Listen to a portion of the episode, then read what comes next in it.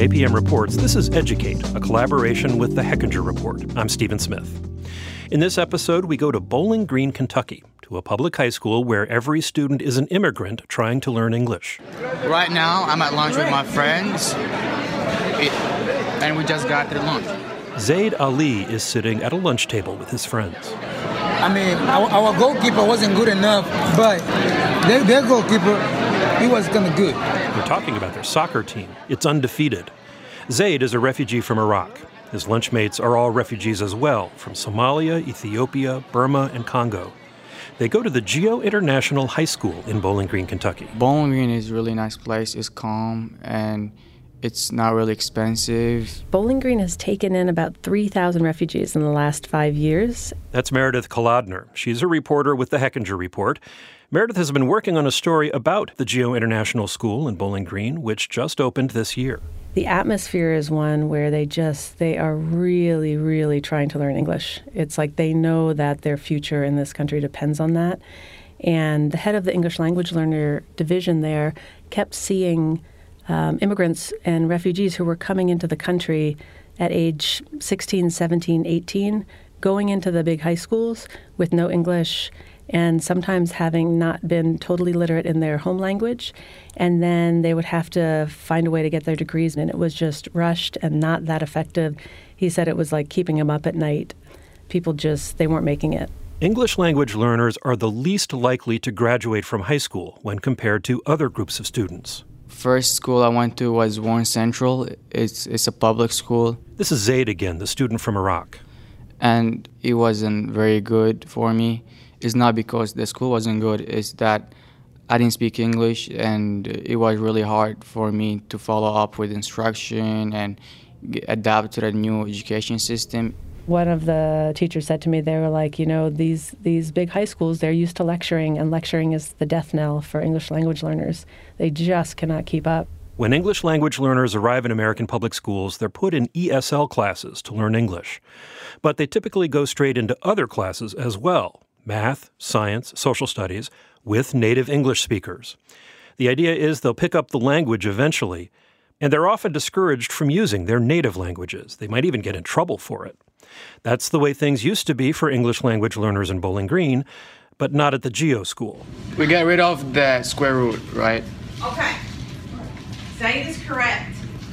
That's Zaid in his Algebra 2 class. When he first came to the United States three years ago, he knew some English, but he says he could barely put a whole sentence together. Now his English is good, and he uses it to translate some of the teacher's lessons into Arabic for a classmate.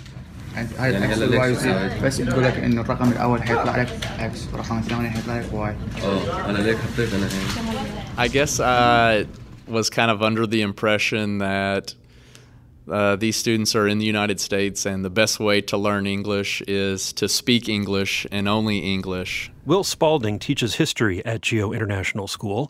He used to teach in a traditional high school. And that if they were talking in their native language, then they must be trying to cheat or they must be trying to say something that they didn't want me to hear. But Will Spalding noticed that many of his English language learners weren't doing well.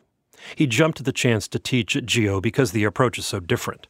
There is very little lecturing, for example. The school focuses on what's known as project based learning, lots of hands on activities and group work. And all of the teachers get trained in how to teach English, not just the ESL teachers language is part of every subject area. And if teachers aren't paying attention to language and language development all day long, then students aren't going to learn to their fullest potential. I'm Joe Luft. I'm the executive director at Internationals Network for Public Schools in New York. The Internationals Network is a group of public schools in New York City that the folks in Bowling Green used as a model for Geo International. The Internationals Network started back in the 1980s when New York saw a big growth in its immigrant population. The founders thought they could improve on the way ESL was taught. The traditional model is that uh, content area teachers at the high school level teach content, but don't necessarily think of themselves as language teachers. English language learners can fall behind in subjects like math and science because they're lost when it comes to the language. Then they're treated like they're deficient in all academic areas. Or, as happened to Zaid, the student from Iraq, they're not allowed to move into high level classes in subjects like science or engineering until they have mastered English. Joe Luft says one of the goals of the international schools is to recognize that immigrant students come in with a variety of skills and prior knowledge. Part of it's an expectation and a mindset that you actually see these students as coming in with assets that they bring to the school and to the community, um, rather than seeing them as students who are lacking something. If you see them as emergent bilingual, multilingual students who are coming in with knowledge of another language and knowledge of another culture that can actually add something and can be used as an asset to build off of, I think that's a really important part of the way that we've always viewed this work. But of course, there is some knowledge that immigrant students are often missing, says Will Spalding, the history teacher at the Geo International High School in Bowling Green. For our students who don't have the background knowledge for what is the American Revolution, what is the Civil War, you know, things like that. I had to spend a lot more time on earlier topics that would, in a normal American class, we kind of breeze over because they had had that in eighth grade or they had been taught that growing up. Will Spalding weaves many lessons on American culture into his history units. Reporter Meredith Kolodner got to watch him in the classroom. He was doing a lesson about the civil rights movement to students who were of all different racial backgrounds but had no idea what the civil rights movement even was. So there's no background knowledge coming in. And then there's the language gap. And so he's saying to people, okay, well, this is who Jackie Robinson was. He was um, the first black athlete to play on a major league baseball team. And then he stopped and he said, so what's an athlete? And like only two hands went up. So somebody, so he said, Can you explain? And so he explained, and then you would watch the students translate to one another if somebody didn't understand. And then he said, Okay, so do you guys know what baseball is? And only one hand went up. So then he said, okay, he pointed to a student who uh, was in a Kenyan refugee camp for a while, and he said, uh, so what's cricket? Can you explain to people what cricket is? And so then he explained cricket, and so then he said it's similar to that. And so he could have just blown by that whole sentence and students would have no idea what he was talking about. You know, uh, an athlete who plays baseball. Neither of those words would have meant anything. But he stopped and he had a picture of Jackie Robinson and he had a picture of him with the baseball bat and the, you know, home plate and the whole um, baseball field. And so he kept the students with him. You could tell they were engaged.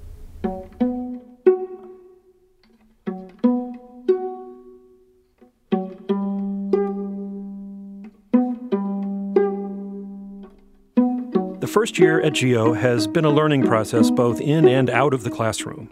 Not only are students learning English and catching up on background knowledge that their American peers already have, but half the students at GEO are refugees, and many of them have experienced trauma. I came to the United States because mainly was my country wasn't didn't have peace and there was kidnaps and bombs and it was dangerous for us to live there. So Zaid came over from Iraq a few years ago, and uh, he lived about an hour outside of Baghdad.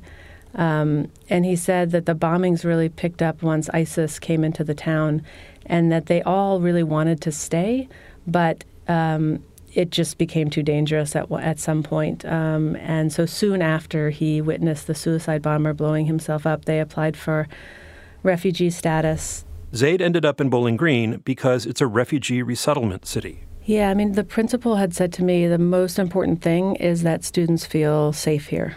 And I think he meant emotionally safe and physically safe because I think every single student I spoke to had some story of um, not feeling safe in both of those ways. Uh, the student from Syria had been kidnapped for 24 days. Other students had lived in refugee camps for five, seven years um, and lost family members. Research shows that traumatic experiences can have an impact on a student's ability to learn. But funds are tight at GEO. There is a dedicated guidance counselor, but there is no mental health counselor based at the school. In New York, each international's school typically has a team of school counselors, social workers, and community partners to help students with mental health needs. The staff and teachers at GEO say they're doing the best they can with limited resources. There are support staff available for students who are struggling with the effects of trauma. It also helps that so many of the students have similar experiences to share. But Meredith says there is also some concern that isolating immigrants in a separate school is a form of segregation. When some folks in Maryland wanted to start one of these international schools that only enrolls students who are been in the country for four years and less and aren't fluent in English, the NAACP there actually raised some concerns, as did members of the school board. Um, they felt like it was possible that this was a form of segregation, and why would we want to put people just based on their nationality in a different school? The idea is that you take you teach people separately so that you make their integration into American life easier. So the internationals folks came down and explained the model and how they teach. And the people from the school board went up and visited the international schools, and they were convinced by what they saw. Students need to be convinced too. Meredith says some of the kids at GEO were worried that the school would be a dumping ground for English language learners who couldn't cut it in the regular school. And I asked them, Did you really want to come here and, and be in a separate school? Didn't how did you feel about that? And they said that at first, you know, one of them said, Oh, I felt like they were trying to get rid of us, like they just wanted to kick us out. And another one said, I thought it wouldn't be rigorous enough. Like, this is just where they're putting everyone who can't speak English. And he wants to be an engineer, so he was resistant at first. But I don't think I talked to any student who was unhappy that they were there. They said, it's actually easier to learn English there because they do a lot of presentations there. They're very focused on vocabulary and speaking and learning English. So they have to stand up in front of the class and do a lot of presentations. And they said it's easier to do that when you know everyone in the classroom is struggling to learn English as well. And you know, as a teenager, like you don't want to be different than anyone in any way. So imagine standing up in front of a class full of English speakers uh, with your accent and not knowing all of the words and trying to do that. They just said it. They have an easier time practicing with one another.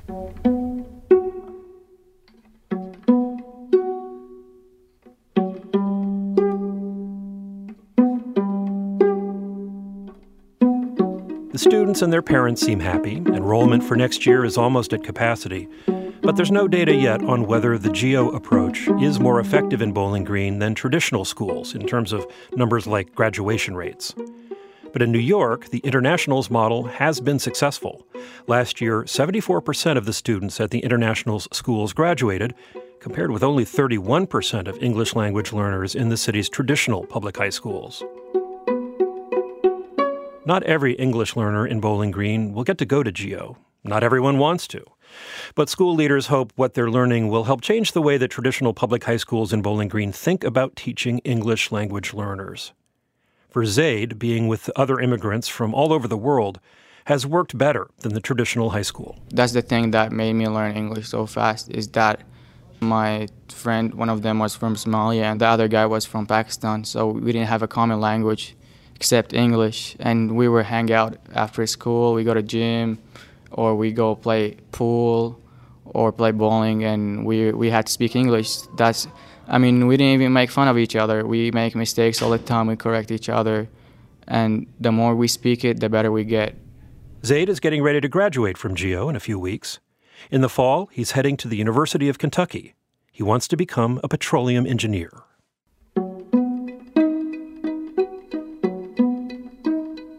You can learn more about GEO International School, including links to videos of GEO students doing their version of TED Talks at our website, educatepodcast.org. Reporter Meredith Kolodner is finishing up her story about the school, and we will post a link to the article when it's published. One more thing, we want to tell you about a documentary we made several years ago that looks at language learning from a different perspective. Not what it's like for immigrant students to learn English in American schools, but what it's like for American kids to learn a foreign language and why it's important. Producer Samara Freemark and I visited an elementary school in the middle of Utah where little kids spend half their day learning in Chinese. Ms. Sun switches over to the day's math lesson addition and subtraction. She starts dotting circles on a whiteboard. One, two, three, four. How many total circles are there? She asks a quiet girl named Lily.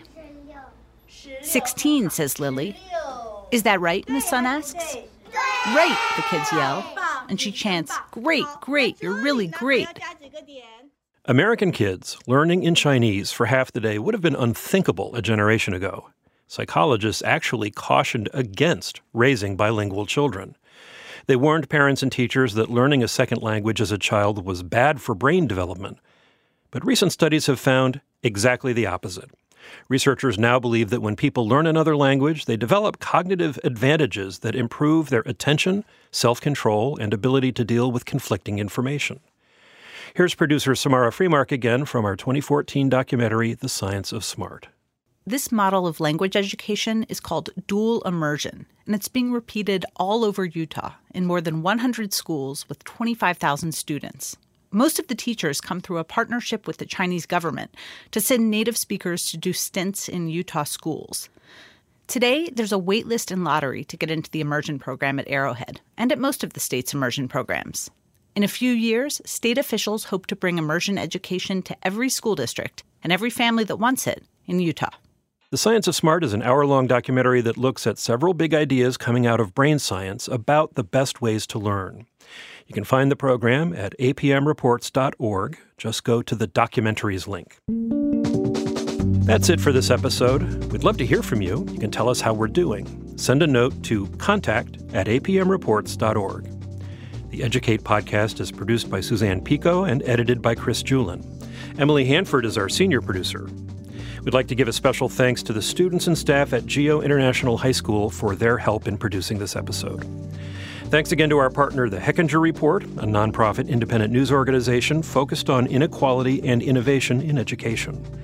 Support for APM Reports comes from Lumina Foundation and the Spencer Foundation. I'm Stephen Smith. Thanks for listening. This is APM.